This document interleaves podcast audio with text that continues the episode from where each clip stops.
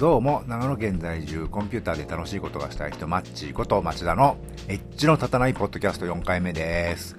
えー、前回3回目は、あの、10分ぐらいで短めな番組にしたいって言ってた割には30分もあって えさすがにね、ダウンロードしていただくにはファイルサイズもちょっと大きくなっちゃって ちょっと申し訳なかったですね。あの、最初のとこだけ聞いて、もうやめましたって人が 何人かいらっしゃるんですけど、最後にもちょっとね、あの、喋ってますんでね、もしもし飛ばすんであれば、最後のとこだけもう一回聞いてくださいというところがあるんですけどね。あの、曲も面白かったと思うんですよ、案外ね。思いのほか。いや、ちょ、切るのはね、諦めたのは思いのほか面白かったからなんですけど、まあそういう言わず聞いてくださいよというところですけどね。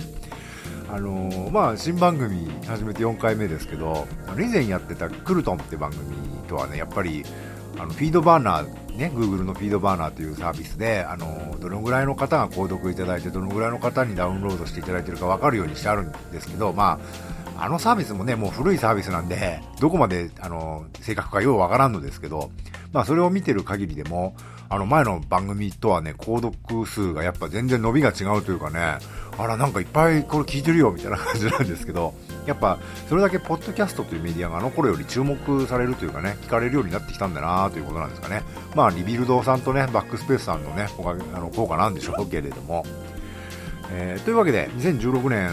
1月がもう終わろうとしてますけど、私個人的に2016年という年は大変興味深い年だなと思ってまして、まあ、よく世の中の流れとか流行みたいのを10年単位で振り返ったりするじゃないですか。例えば60年代の音楽とか70年代のファッションとか80年代の経済とか90年代の地球環境みたいなこと言う言うでしょ？そういうの 10, 10, 年単位であの見ることをディケイド10年 ,10 年期ディケイドって言うんですけど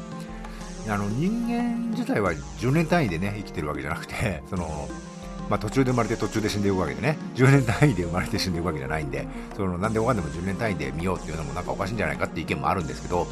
まあ、やそのそういう元10年単位で生きてるというよりは、起こったことを10年単位で振り返ってるってだけでね、あの振り返るのにそういう単位をつけると便利だから単位をつけてるっていうだけなんですよね。でそういう単位が存在していることを知っていると、まあそれそういう区切りがあるってことが分かってるとね無意識で影響を受けてしまうということもあるので。やっぱり関係ないことはないんだなっていうところはあります。で、まあ、自然環境みたいなのはあれですけど、まあ、人間環境におけるね、トレンドとかそういう傾向っていうのは、そのディケイド10年期で影響を受けていくわけですけれども、そうは言っても、その0年からね、毎年何十年から19年みたいにね、0年から9年にかけて必ずしも動いてるとは、そうそうでもないと思ってて、僕は個人的にはそれより5年早く世の中って動いてるんじゃないかなと思います。例えば、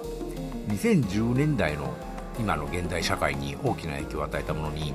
インターネットのソーシャルネットワークサービス例えば Twitter とか Facebook とかそういうものがあるのはもう事実だと思うんですね。これ否定しようがないことだと思うんですけれど。で例えばそれによって長らく維持されてきたというか停滞していたというか、まあ、中東の政治体制なんかもねあのそのソーシャルネットワークがあることによって大きく動いたっていうところも少なからずあってまあ前回のシリアとかもね、そうですけど。で、今のサウジとかシリアとかの情勢を見ると、まあそのその影響によるね、難民とかによるヨーロッパの治安の悪化なんかも見ると、まあそれがいいことだったのか悪いことだったのかっていうのはね、まあいろいろと後の世に歴史家の人も評価のしがいがあるだろうなというね、感じにはなってますけど。で、その Facebook とか Twitter とか、まあ SNS のいつから起きたかなっていう話なんですけど、Facebook は2004年が創業ですね。で、Twitter さんは2006年創業。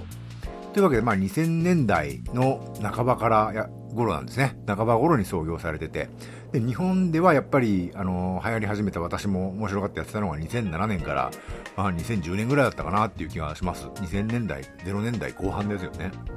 で、あのー、0年代後半に面白くなってきたのが2010年ぐらいにわーっと一般に広まって、それで今に至るという感じじゃないですか。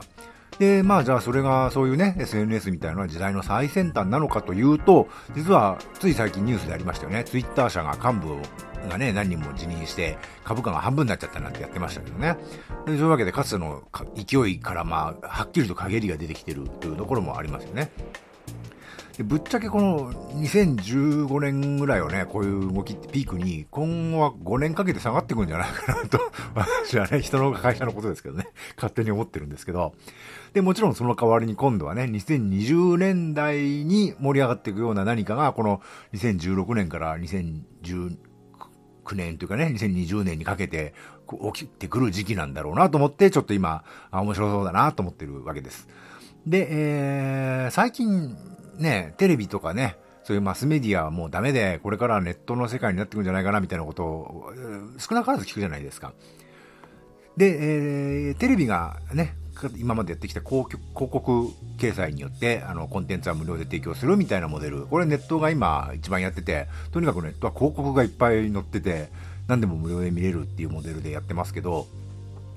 でもね、今ネットで載ってる広告ってはっきり言って質が悪いというか、ちょっとしたサイトをスマホで見に行くと、あの、女性向けの情報サイトみたいなところでもスマホで見るとエロ漫画の広告ばっか出てくるとかね、ひどい状態じゃないですか。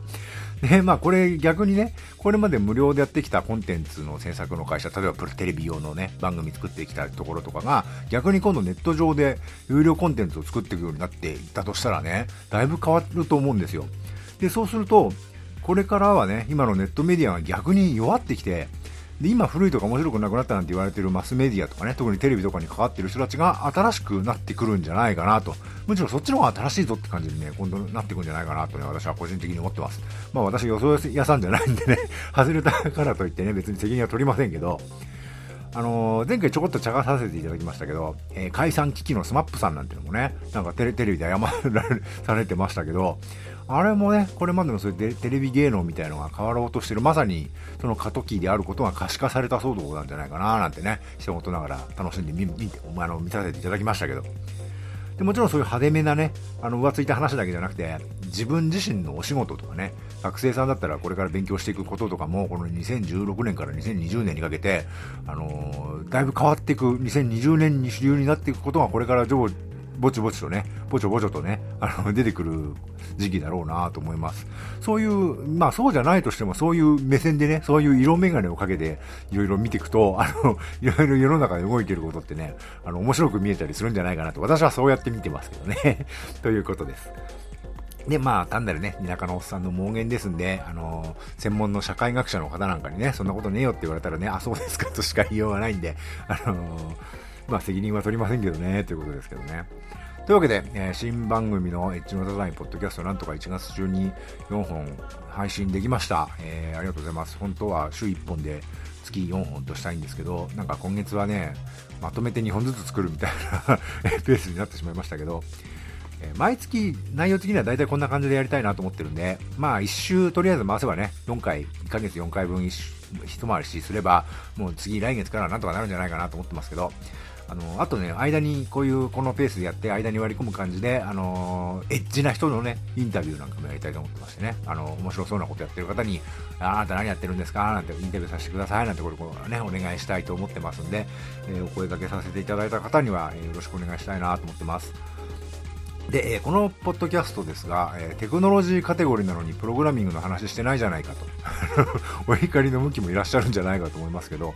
私の持論なんですけどある分野で面白い人っていうのはその専門分野の話って基本的にほぼされないですよね。